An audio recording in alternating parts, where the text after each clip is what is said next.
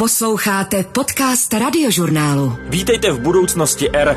Posadíte se na židli, nasadíte si brýle pro virtuální realitu a začnete se procházet po louce, sbírat přitom houby, zatímco se snažíte nevyplašit jelena. I tak může vypadat rehabilitace ve virtuální realitě. Pro lidi, kteří například po úraze nemůžou chodit, je to totiž šance, jak jejich mozek obalamotit, aby znovu vysílal ty správné signály do nohou. Aplikaci VR Vitalis jsem si zajel vyzkoušet do Ostravy do společnosti VR Live. Do svého programu na podporu technologických projektů laboratoří letos zařadila nadace aplikace Vodafone. V čem je virtuální rehabilitace lepší než ta klasická? A jaké výhody přináší tato technologie třeba i rehabilitačním centrum a lázním? Na to v budoucnosti R odpovídá spolumajitelka VR Life Jana Trdá.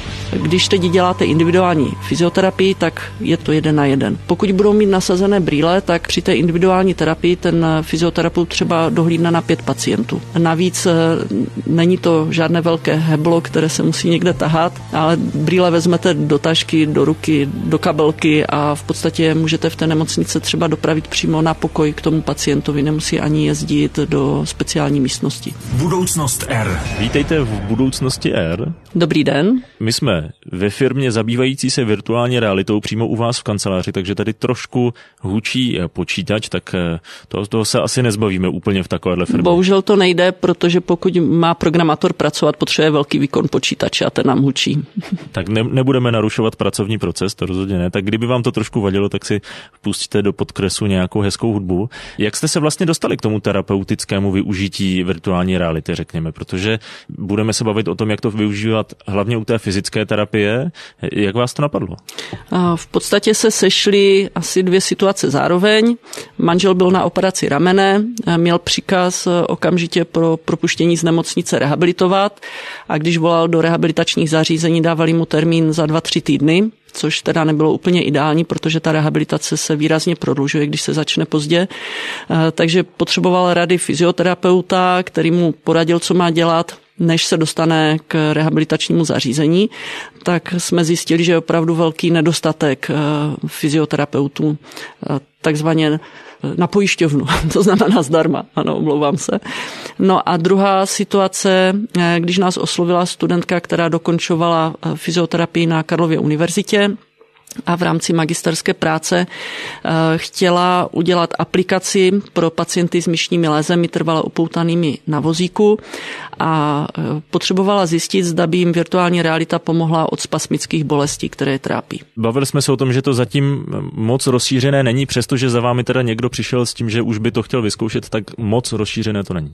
Není to rozšířené v České republice, nějak intenzivněji se tomu věnujeme v podstatě zatím jenom my, i když konkurence už začíná na tom taky pracovat. E, v zahraničí existují nějaké firmy, které prodávají jakoby virtuální realitu pro rehabilitace, ale je to více video videomapping a v Belgii jedna firma, která přímo dělá virtuální realitu v rehabilitacích, ale nedostali jsme se k podrobnějším informacím. Já když si tak eh, sám pro sebe přeříkám ten princip, tak eh, ono to vlastně vychází z toho, že ve virtuální realitě se můžeme pohybovat, eh, řekněme, vnímat nějaký pohyb, mít tu imerzi toho, že děláme nějakou činnost a podobně, ale zároveň u některých těch činností přece jenom zapojujeme i to naše svalstvo, zapojujeme hlavně teda asi propojení toho mozku se zbytkem těla, s těmi eh, končetinami a podobně.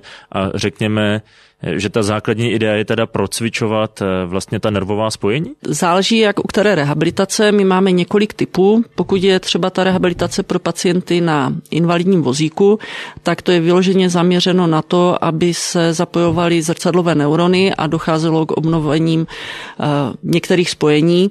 Eh, časem doufáme, že bychom to využili třeba i na spinálních jednotkách pro rychlejší zotavení anebo větší šanci na plnohodnotné zotavení těch pacientů pacientů a pomáhá to my tomu říkáme oblbnout mozek, protože ten dojem pro ten mozek je tak silný, že on na něj reaguje, jak kdyby to bylo skutečné. To znamená, že když pacient vidí v simulaci, že jeho nohy chodí, tak ten mozek to přijme jako fakt a začne vlastně dělat procesy, jak kdyby nohy chodily. To znamená, že třeba natahuje svalstvo a tím ulevuje od spasmických bolestí.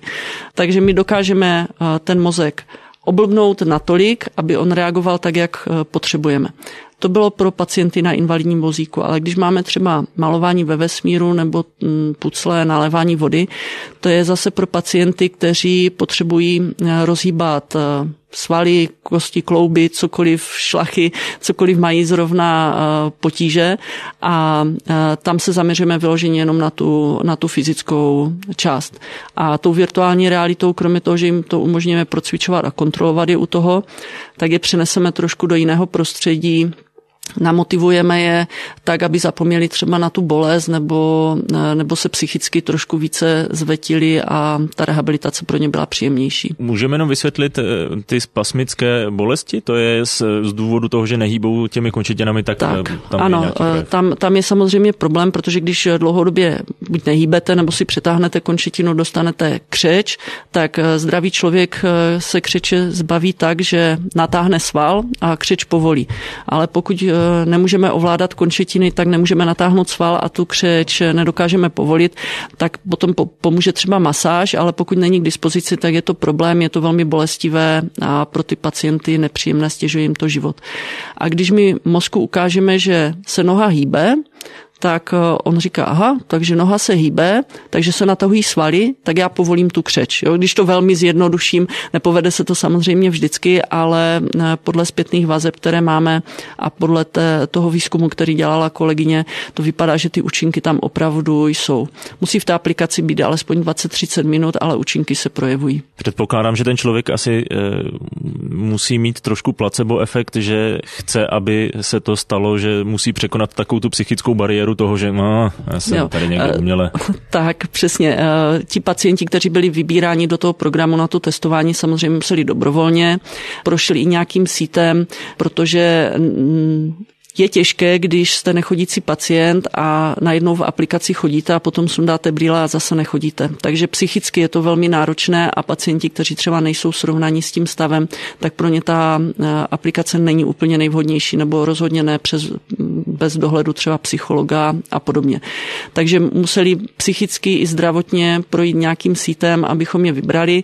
Takže ti pacienti, kteří do toho vstoupili, tak eh, do toho šli s tím, že to chcou vyzkoušet, byli na to zvědaví, byli to třeba i mladí lidé, kteří prostě slyšeli virtuální realita, tak proč ne, tak do toho půjdu. Takže si myslím, že určitě ta psychosomatika, placebo efekt, eh, to nadšení eh, tam určitě zafungovalo ale když to funguje, tak proč ne? Drobnou poznámku si dovolím. Mě to překvapilo samotného, když jsme se eh, virtuální realitou zabývali dřív eh, i s jinými tématy, tak eh, jsme se dostali k vlastně, řekněme, simulacím nebo programům pro seniory, kterým to nějakým způsobem pomáhá se trošku odreagovat, když nic jiného. A já jsem čekal, že ti seniori, že to budou odmítat, že tomu nebudou rozumět té technologii, že se toho budou bát. Takový ten předsudek, že když je to ta starší generace, že se s tou technologií nepopasuje. A mě mile překvapilo, nakolik eh, naopak ti seniori eh, se do toho pustili, vyzkoušeli to, nasadili brýle, procházeli se nějakým parkem, přírodou a byli z toho úplně nadšení a vlastně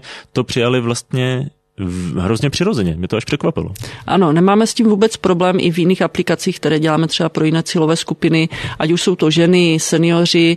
Eh, většinou eh, trošku obavy spíš má ten obsluhující personál, ať je to ve firmě nebo třeba v té nemocnici ty sestry, jestli to nerozbijou, jestli to budou umět ovládat, eh, jestli se s tím něco nestane, jestli to není složité, ale pokud si to vyzkouší a zjistí, že je to opravdu primitivní ovládání, tak se to odbourává a je to úplně v pohodě. Ty brýle jsou plastové, tak to něco ano. vydrží. Ne? Eh, dokonce eh, při jednom předvádění eh, jeden pán, který byl na návštěvě z Německa, se kolegy zeptal, jestli se může v těch brýlích pohybovat, když už je měl nasazené v malé místnosti asi dvakrát tři metry. A kolega řekl, že samozřejmě a chtěl dodat, že musí jenom dávat pozor, když se objeví ta červená síť, ať dál nejde. No a pán se rozběhl a naboural do zdi brýlema. Tak když pozbírali pána, zkontrolovali brýle, tak zjistili, že je všechno úplně v pořádku. U procházky po louce se sice nezapotíte, z obkreslování tvarů vás ale ruka bolet může. V Ostravě jsem si VR Vitalis vyzkoušel na vlastní kůži. V kanceláři VR Life jsem si sedl na židli a nasadil brýle pro virtuální realitu a přenesl se do aplikace VR Vitalis. Takže já když se rozhlednu kolem sebe, tak eh, vypadá to jak, řekněme, park. Kousek ode mě je nějaký potůček nebo tůňka. Poletují tady listy, to jsou hezké detaily. Tedy na to, abych se prošel, tak se musím podívat na svoje nohy. Tak se podívám, vidím nohu, ano. A najednou, přestože sedím, tak eh, pode mnou se hýbají nohy, dokonce to můžu ovládat tím, že se natočím na jednu stranu, tak měním směr a když zvednu hlavu, tak se zastavím. Takže takhle procházím tou krajinou a zkrátka nutím svůj mozek si myslet, že se hýbu. Říkám to správně. Ano. Můžu říct, že i pro zdravého člověka je to docela poznat. Už jenom když jsme to testovali, tak nás bolely nohy a to jsme nikde nebyli. Vysvětlujeme vývojář Jiří Šretr. Otáčí se samozřejmě zaprvé čistě v tom sedě, když je na vozíku, tak eh, pomocí rukou. Zdravý člověk se většinou otáčí právě nohama, což ten na vozíku neudělá. A v další části aplikace budu na vesmírné plošině trénovat hybnost horních končetin. Mým úkolem je rukou s ovladačem kopírovat tvar, který se přede mnou ve virtuální realitě objevil. Teď se přede mnou v prostoru objevilo srdce, takže mým úkolem je ho obtáhnout, vlastně ho tak trochu mažu. Musím natáhnout ruku poměrně. Ono se to nezdá, ale je to poměrně náročné, protože to musím dělat na natažené ruce, takže vidět to malý tvar, tak eh, to přece jenom cítím, že musím něco udělat, že tam vykonávám nějakou fyzickou aktivitu. Kdybych tohle měl dělat 20 minut, tak mi ta ruka asi upadne.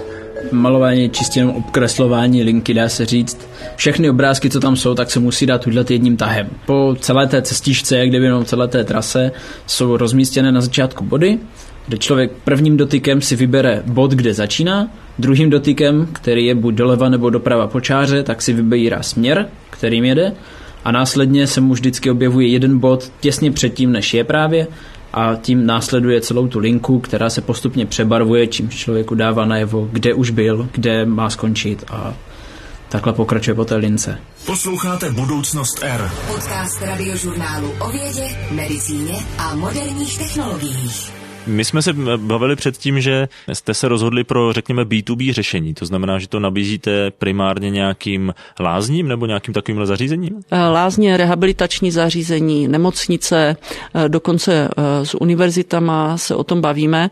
Je to z toho důvodu, že přece jenom my nedokážeme nahradit lékaře, fyzioterapeuta nebo nějakého odborného pracovníka.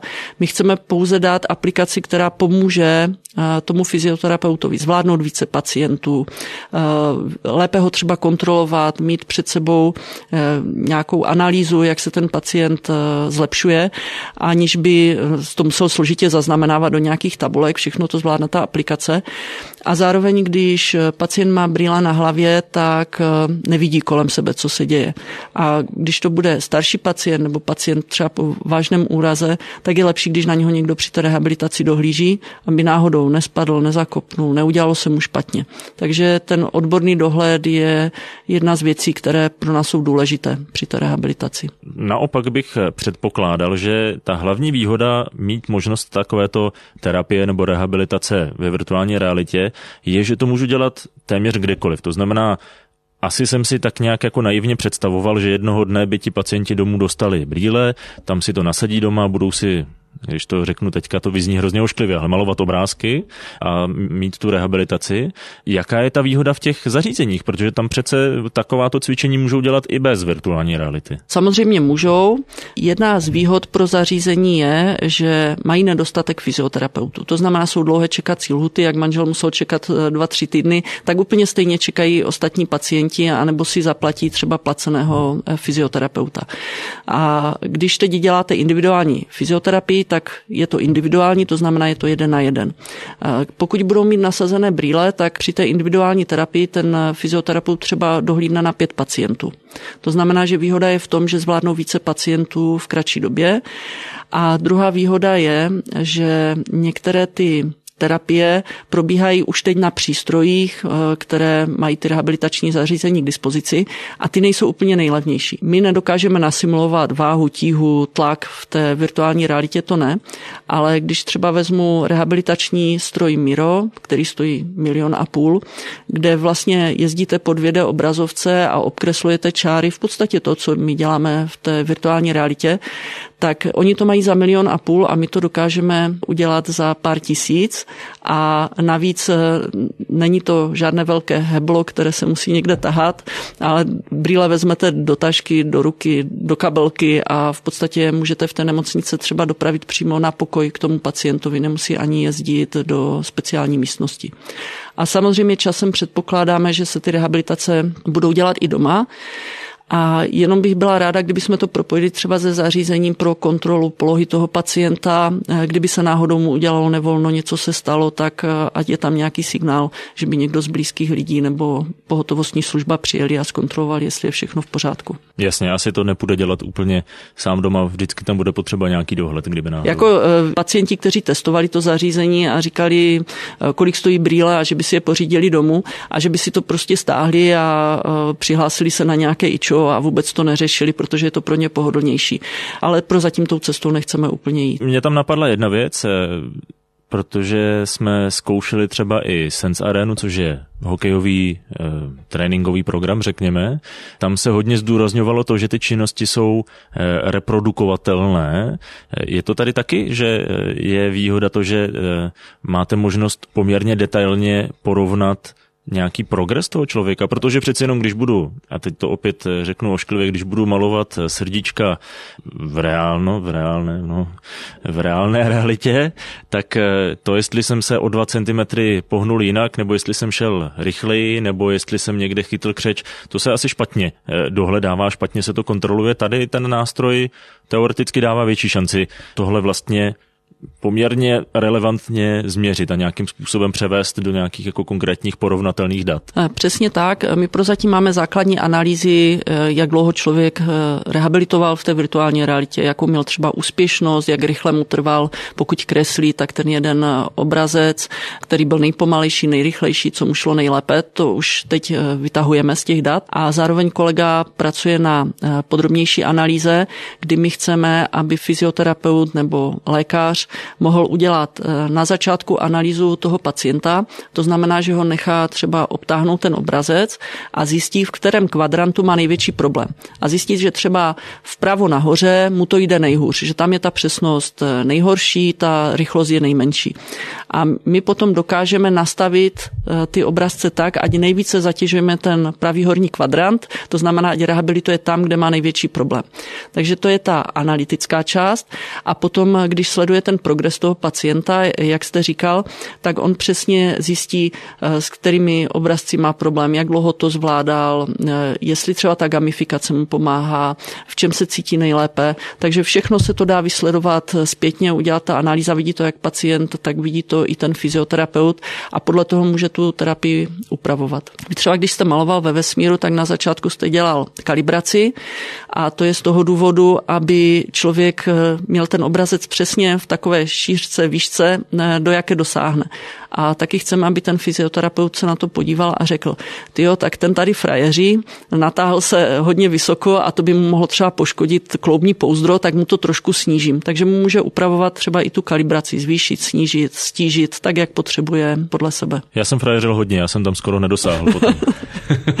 tak stejně tak, když jsou eh, třeba to pucle, eh, to je propojené s procvičováním kognitivních funkcí, třeba pro pacienty po centrální mozkové příhodě a tam taky ten terapeut to může nastavit od nejlehčí, že bude skládat jenom čtyři obrázky, až po nejtěžší, že se mu to rozpadne třeba na 12-16 dílku. Takže na tom všem pracujeme, ono to nejde úplně rychle lusknutím prstu, jak bychom si představovali, ale kolegové makají, takže si myslím, že to brzo všechno bude. No, slyšíme to, jak makají, hučí to tady hrozně. Eh, vy jste zmiňovala eh, gamifikaci. To je asi taky hodně důležité motivovat ty lidi nejenom, aby se procházeli parkem, když to zjednoduším, ale aby eh, se snažili procházet víc, delší dobu, aby trochu trénovali ty svoje virtuální nohy. Přesně tak. Dokonce ta první gamifikace právě při té procházce parkem, tak nápad přišel přímo od pacientů, kteří nám řekli, hele, my tu 20-30 minut koukáme vlastně na svoje nohy, jak chodí po parku, maximálně se porozhlídneme, posloucháme ptáčky a ona je to po týdnu už nuda. Jo, první den super, druhý den dobrý, třetí den si zvykám a pak už mi to začíná nudit.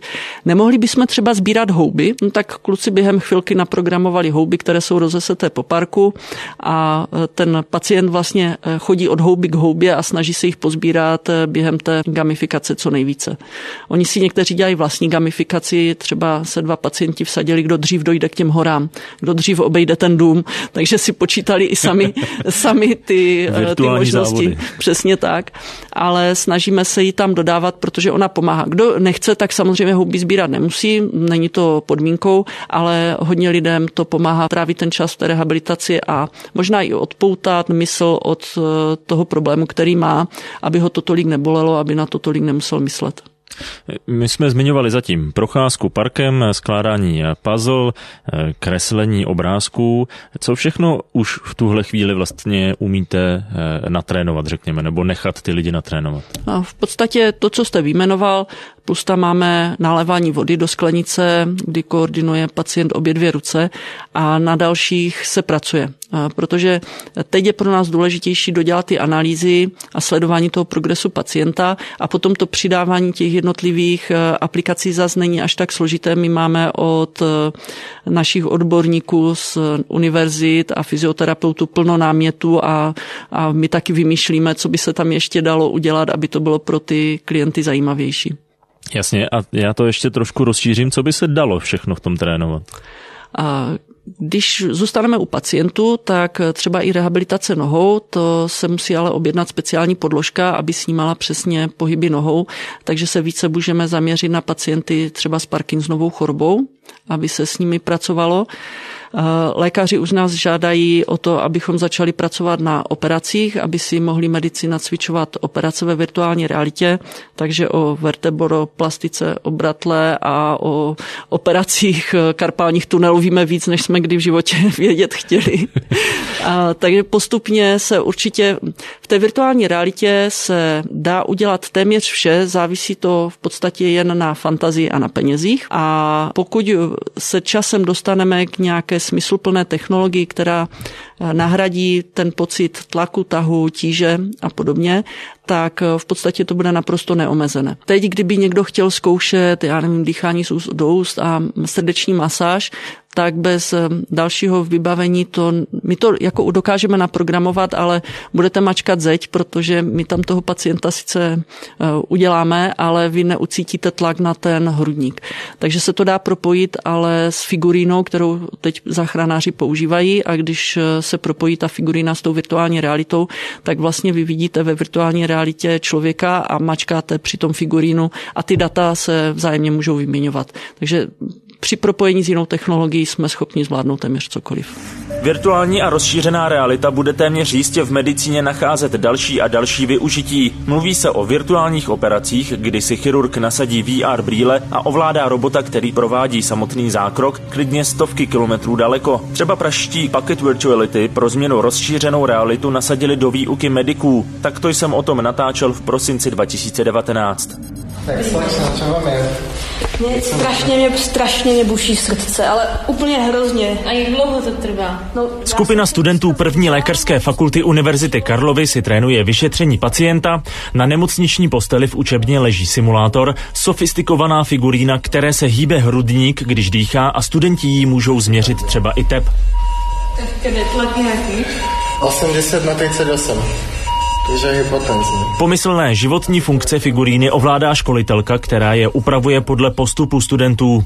Tato výuková metoda je v podstatě to nejmodernější, co si medici můžou vyzkoušet. Přesto jí jeden podstatný věm chybí, vysvětluje doktor Mikuláš Mlček z první lékařské fakulty Univerzity Karlovy. Hrozně významná část toho diagnostického léčebného procesu je to, že vidíte toho člověka, jak vypadá, jak na vás působí, jak se pohybuje, jakou má barvu kůže. To dneska žádný simulátor neumí nasimulovat tak, aby to bylo aspoň trošičku podobné skutečnosti. Doktor Mlček s kolegy proto spojili síly s českou vývojářskou společností Pocket Virtuality.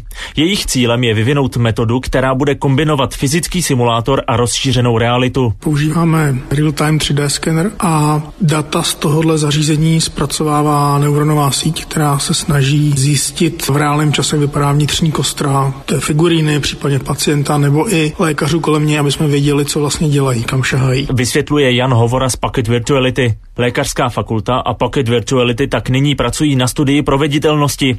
Její součástí by měl být i pilotní provoz. První studenti by si tak brýle pro rozšířenou realitu mohli při výuce nasadit možná už za pár měsíců. Jan Hovora ale přiznává, že některé funkce ještě jejich technologie nezvládne. Běžně ta rozšířená realita vytvoří virtuální obraz, který překrývá v některých částech tu skutečnost, ale v té medicíně, když šaháte na toho pacienta, tak potřebujete, aby zase ruce toho lékaře, který má na hlavě ty brýle, překrývali ten virtuální obraz, který překrývá část skutečnosti a to je se současnou technologií velmi těžko udělatelné. Co všechno to umí v tuhle chvíli? Teďka tam máme tu rozpoznání polohy pacienta, což se ukazuje jako technologie, která může být užitečná i v jiných věcech než jenom trénink. A bude tam změna barvy kůže podle okysličení, případně nějaká vyrážka a podobné záležitosti a bude tam změna výrazu obliče, takže obojí věci, které ty současné figuriny vlastně vůbec neumí. Posloucháte Budoucnost R. No já se celou dobu snažím vymyslet nějaký způsob, jak eh, tam eh, aspoň naznačit v tom rozhovoru, že to není nějaká kouzelná technologie, protože ono to zatím zní, že jo. Vy jste to sama říkala, že zvládnete téměř cokoliv. Eh, kde jsou nějaké ty limity? Prozatím třeba limity vnímáme v mikromotorice, úplně jasně kolegové jsou schopni naprogramovat, když budete provlíkat nit jehlou úplně bez problému, ale ten hardware to zatím nedokáže úplně přesně zvládnout, jako jestli se trefíte o milimetr sem nebo, nebo vedle, tak to ještě nedokážeme zaměřit. Ale věřím, že to je záležitost možná měsíců, kdy to i ten hardware zvládne. Takže to je jedna z možností, kde máme teďka ještě nedostatek, s kterým nedokážeme pracovat. Druhá věc, což jste možná zažil sám, že když dochází k nesouladu pohybu, to znamená, vy sedíte a nehýbete se a zároveň oči vidí, že stojíte a chodíte, tak pro ten mozek to není jednoduché a často se dělá pacientům nevolno. Ona ta nevolnost postupně ustupuje, když si na to zvykají, ale já osobně to třeba nemám úplně ráda a i když máme k dispozici zázvorová lízátka, která nevolnost potlačují, eh, tak eh, pro některé pacienty to není příjemné.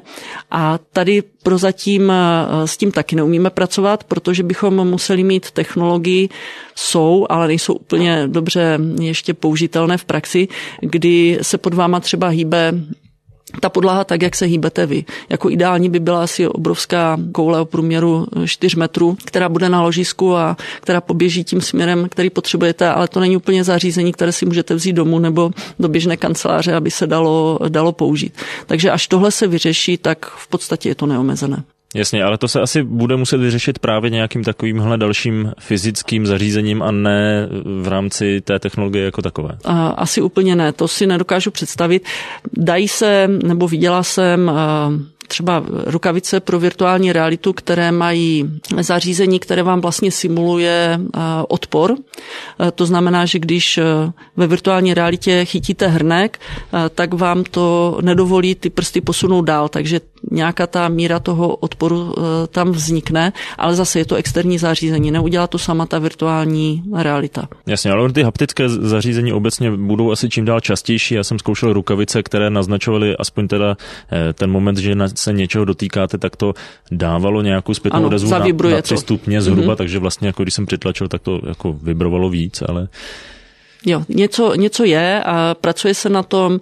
E, jsou i celotělové obleky pro virtuální realitu, které se teda používají více v zábavním průmyslu. Nevím, zda mohu říct, v které jeho části, ale, ale pro běžné použití to zatím úplně není. Jednak cenově a jednak ty obleky nejsou úplně e, přizpůsobené třeba pro každou postavu, takže je to složitější. Ale jak říkám, ten vývoj jde dopředu a hlavně nás táhne ten zábavní průmysl, protože tam se točí mnohem více miliard, asi 50 násobek toho, co v jiném průmyslu a to tlačí i ty vývoje toho hardwareu velmi rychle dopředu. Já mám u virtuální reality oblíbenou poznámku, že v podstatě všechny zatím, řekněme, záznamová zařízení vždycky táhnul pornoprůmysl, tak ano, přesně otázka, tak. jestli ta virtuální realita nedopadne stejně, ale zatím to nevypadá tak.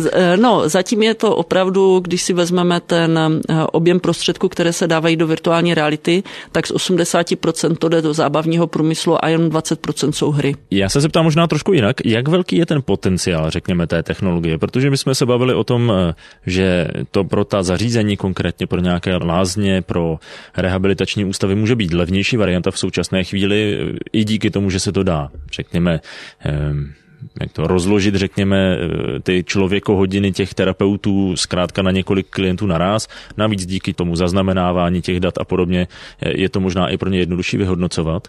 Je ale tedy možné, že to jednou skutečně nahradí takovou tu klasickou rehabilitaci? Uh, myslím si, že ano. Uh, nenahradí to diagnostiku, nebo i to nahradí časem i tu diagnostiku, ale pořád takový ten lidský pohled, ta diagnoza asi ještě pěkných pár let bude důležitější, než aby to dělal počítač eh, samotně eh, nebo samostatně, ale eh, myslím si, že u některých profesí k té náhradě určitě dojde. My jsme to třeba konzultovali s psychologií, s psychiatry využívání virtuální reality před pár lety, když jsme začínali a někteří měli obavy, že k tomu lidé budou utíkat, že vznikne závislost na virtuálním světě. Teď nemyslím jako herní závislost, ale závislost v tom, že chci žít lepším životem a já místo, abych si ho zařídil sám, tak si ho prostě nechám nakreslit ve virtuální realitě. Takže když bydlím v nějaké špeluňce, eh, kde se mi nelíbí s výhledem na překladové nádraží, eh, tak místo, abych eh, se snažil najít si třeba lepší byt nebo získat více peněz, abych se mohl přestěhovat, tak pro mě je jednodušší, že si nechám naprogramovat vilu s výhledem na bazén a krásnou zahradu a když přijdu domů, tak si prostě nasadím brýle a někteří lidé můžou ztratit motivaci se vracet do toho reálného světa. To samé asi, když člověk nechodí a ta virtuální realita mu to umožní, tak eh, tam tak. teoreticky hrozí, že v ní bude chtít být častěji. Přesně tak, ale je to asi důsledek eh, nebo takové nutné zlo, které zaplatíme za to, že to může přinést eh, ty věci, které pomáhají. A úplně se to neodbourá. Jako kdybychom chtěli odbourávat všechno, z čeho vznikne závislost, tak nám tu pomalu nic nezůstane. Takže jenom je třeba na to myslet a upozorňovat na to třeba ty klienty, eh, pracovat eh, s tím, abychom si v sobě vybudovali nějaké odhodlání, jako žít i v tom reálném světě a místo, abychom si přizpůsobovali tu virtuální realitu tomu reálnému světu, tak budovat ten reálný svět, ať eh, tu virtuální realitu nahradí. Dát tam důraz na to, že tou virtuální realitou si zlepšujeme tu naši skutečnou realitu. Přesně tak. A co je největší blok v tuhle chvíli právě proto, aby se ta technologie používala víc? Je to ten hardware, samotný, protože na to narážíme poměrně často, že eh, prostě mm, ty brýle nejsou ještě tak dokonalé, když už jsou dobré, tak jsou těžké, protože obsahují eh, poměrně hodně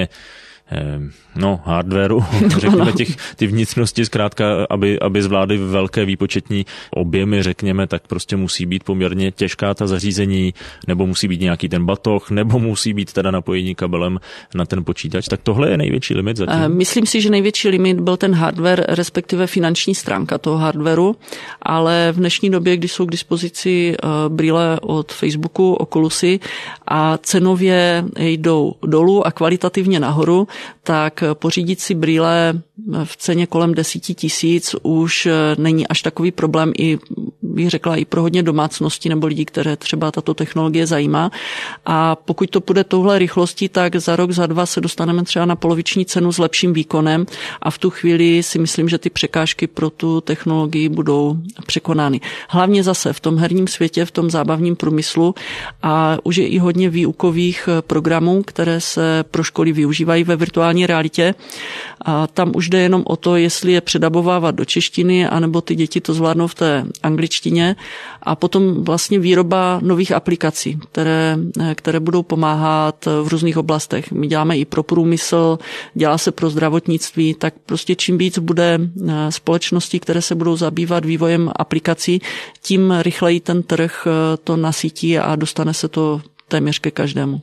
Když zůstáváme u toho zdravotnického využití, tak tam je asi i třeba, aby eh, ti zdravotníci sami, to znamená ti odborníci v té dané oblasti, se možná, řekněme, nad tím zamysleli trošku víc, mm-hmm. že budou hledat ty možnosti využití technologie v tom jejich daném oboru, protože vy jako vývojáři asi nevymyslíte novou aplikaci na nevím, na nějakou zásadní léčbu, ale musí to přijít z té odborné veřejnosti. Buď to přijde z odborné veřejnosti, anebo my přijdeme s tím, že si myslíme, že tady by to šlo a tou diskuzí se vlastně zpřesňuje ten návrh, ale musím říct, že z eh, lékaři, s kterými pracujeme, eh, ať už třeba tady z Ostravské univerzity, nebo z té Karlovky, nebo eh, odkudkoliv jinut, tak byť třeba věkově už jsou pomalu důchodového věku, tak jsou tak nadšení a chodí neustále s novými nápady, co by se ještě dalo udělat, že oni nás vlastně tahají dopředu rychleji, než my je. Jo? Když zjistili možnosti té technologie, tak eh, oni v tu chvíli spustili tu fantazii a, a chrlí ze sebe jednu věc za druhou. Eh, chce Ostravská univerzita v rámci lékařské fakulty eh, v podstatě udělat celé, jak by řekla, oddělení, které se bude zabývat eh, těmi novými technologiemi v lékařství a, a neustále tam těm medikům dávat možnosti, co by ještě šlo udělat. Takže já si myslím, že eh, jde jenom o to, že oni se zaměřují na jiný obor a pokud si mají přečíst něco odborného, tak se budou zabývat tím, co, co mají léčit. A když jim někdo řekne, hele, ale tady to by mohlo pomoct a oni si to jenom vyzkouší, tak v tu chvíli nemají problém.